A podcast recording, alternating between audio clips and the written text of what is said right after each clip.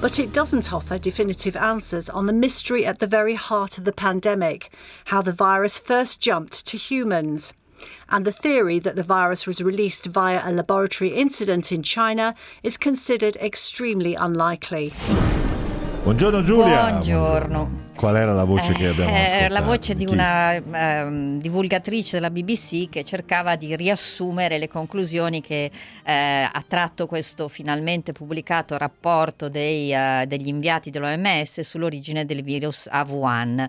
E eh, il tema purtroppo, ma si- lo si sapeva, è Sì. che è stato molto difficile avere accesso ai dati, quindi è vero che alcuni scienziati dell'OMS eh, di nazionalità diverse, con anche eh, specializzazioni diverse, hanno avuto accesso ai laboratori, ma con mille difficoltà e si, racconta, si raccontava in questo servizio che in tutti gli incontri semi-ufficiali, oltre ai 10-12 scienzia- scienziati, c'erano 30-40 rappresentanti del governo cinese e non erano scienziati. Ma io erano... già immagino la difficoltà di una missione che deve ritrovare le origini della pandemia. Mi sembra già un'impresa, Infatti, una mission impossible. Nulla di nuovo Eh sì. eh, e tutti i giornali americani un po' si concentrano su questo perché come avete sentito insomma d'accordo c'è stato il salto di specie ma da che specie è, è saltato all'uomo?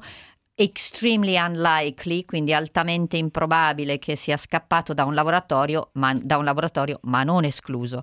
Il tema viene ripreso con grande spazio dai giornali americani perché in realtà ieri il CDC, il Center for Diseases Control and Prevention, ha lanciato un allarme perché è vero che negli Stati Uniti vengono fatti circa 2,5 milioni di vaccinazioni al giorno, è vero che circa il 16% della popolazione ha già ricevuto due dosi, quindi in teoria completamente immunizzata, ma tantissimi stati, ne abbiamo parlato la settimana scorsa, hanno tolto le- l'obbligatorietà delle mascherine, ci sono le vacanze di Pasqua, insomma eh, anche lì un'ondata di preoccupazione, tanto che appunto Biden, e che sappiamo non può obbligare gli stati a introdurre queste misure, ha, così titola New York Times, ha implorato gli stati di rimettere i mandati sulle mascherine, quindi eh, addirittura eh, c'è chi parla, certo possono essere bollati come allarmisti, di una quarta possibile ondata. Cioè, parliamo di un paese dove la vaccina è il terzo paese al mondo per vaccinazioni, e però eh, evidentemente non basta.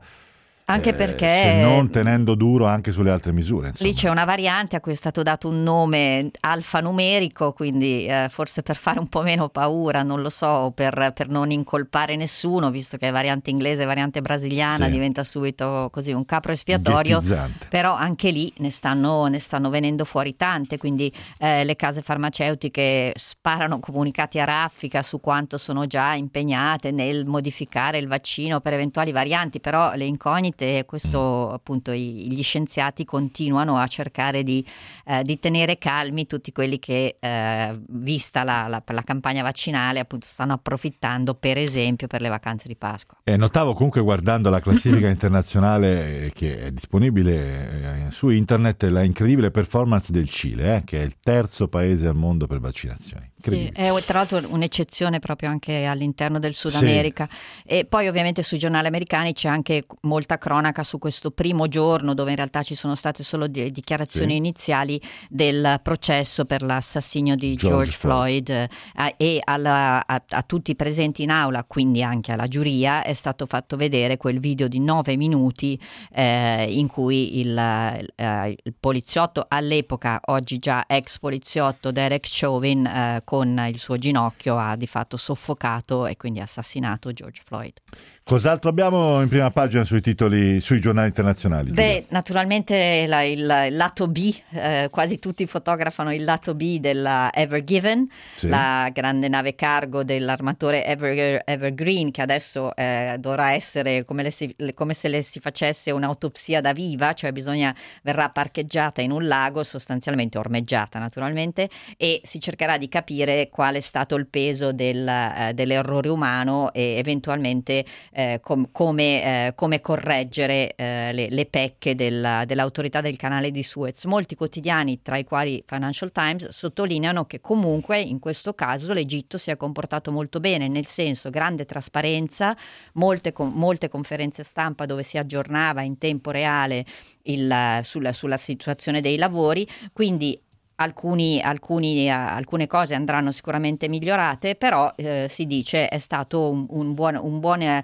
un buon, così, una buona prova ecco, dell'autorità di Suez. Tra l'altro ovviamente il canale di Suez che di recente era stato riampliato è importantissimo dal punto di vista economico per le entrate dell'Egitto e anche per l'immagine dell'attuale presidente. Quindi, eh, però questo non, non era scontato che ci fosse tanta trasparenza anche nell'ammettere gli errori. Stiamo seguendo anche in Gran Bretagna insomma, gli sviluppi con i vari annunci, i vari step che di tanto in tanto Boris Johnson diciamo, eh, rilancia, no? Sì, eh, i tabloid naturalmente sono, hanno i titoli più orlati, il Daily Mail, what are we waiting for? Ma cosa aspettiamo ancora? Perché ricordiamolo sempre, mancano sette settimane a una completa riapertura di tutte le attività eh, del Regno Unito, tant'è che il titolo è appunto So Seven Weeks Till Britain truly unlocks, quindi fino a quando finalmente abbandona il lockdown.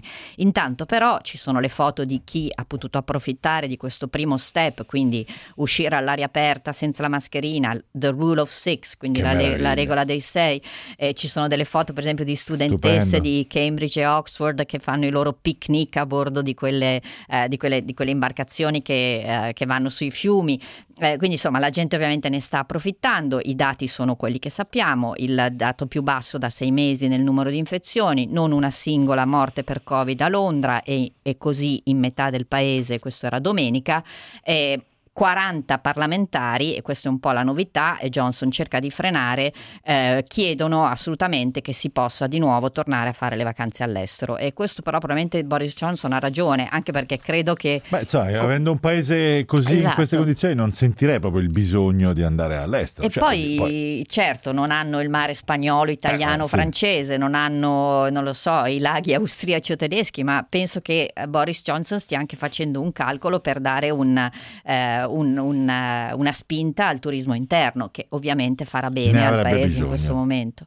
E, mentre la Germania la vedo un pochino più cupa, eh, tanto che la Bild, anche qui a caratteri sì. cubitali, titola adesso ci minaccia con un mega lockdown. E il, il, riferito alla Merkel. Riferito ad Angela Merkel. Ieri in realtà è intervenuto Armin Laschet, che è il leader della CSU, magari sentiamo la sua voce, e da una parte non può sconfessare la posizione della Merkel e però dall'altra eh, cerca probabilmente più o meno velatamente di, eh, di, di, evitare che dopo Pasqua veramente si prosegua su questa linea estremamente dura. Ma sentiamo la sua voce. Sogenannte Osterruhe nicht beschlossen worden ist, ist unser Appell, doch an alle Bürgerinnen und Bürger zu Hause zu bleiben, Kontakte auch an diesen Ostertagen zu reduzieren.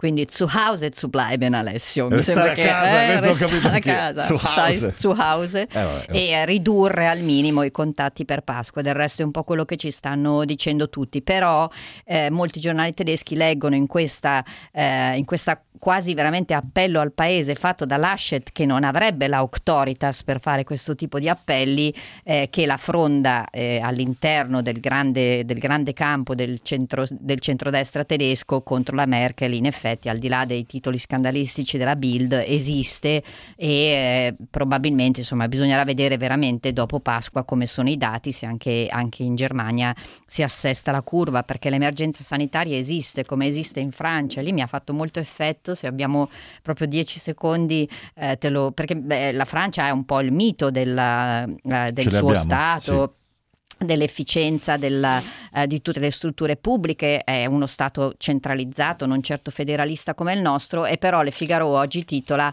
eh, il, il, il, sistema sanitario malato di burocrazia, perché si è dimostrato che eh, proprio perché è tutto centralizzato, tantissime cose che andavano eh, velocizzate, l'acquisto di eh, PPE, di equi, equipaggiamento per i medici, adesso il piano vaccinale, insomma sta andando tutto a rilento perché appunto appunto c'è troppa burocrazia, quindi il grande tema di riformare eh, lo Stato, in particolare per la sanità. Macron, peraltro molto criticato, ma resta fermo nel non voler eh, annunciare un nuovo lockdown. Allora, abbiamo ancora qualche secondo, sì, per chiudere velocissimamente, su, proprio 30 secondi però sul Brasile, ce l'hai? Perché sì, certo. sei ministri ha cacciato via Bolsonaro. Sei col, cacciato tra l'altro quello che aveva detto pochi giorni fa che non avrebbe mai cacciato, cioè il ministro degli esteri e eh, su O Globo c'è questa vignetta Bolsonaro è un serpente lunghissimo e il, dentro de, del suo, nel suo, nel, all'interno di questo serpente vi sta masticando tutti i suoi ministri. Comunque eh, al, al, di là appunto della, della vignetta eh, il tema del ministro degli esteri è importantissimo perché a lui viene imputata eh, la responsabilità di non aver fatto eh, accordi per avere i vaccini. Il, Brasile, il Brasile praticamente non ne produce. E però il tema è che in Brasile continuano giorno dopo giorno a esserci nuovi record di morti. Grazie Giulia, grazie, ci risentiamo domani. È tutto per la puntata di oggi con Valeria Bernardi in regia, Jacopo De Franchi in redazione. Ci risentiamo tra poco per l'aggiornamento delle 14. Ciao.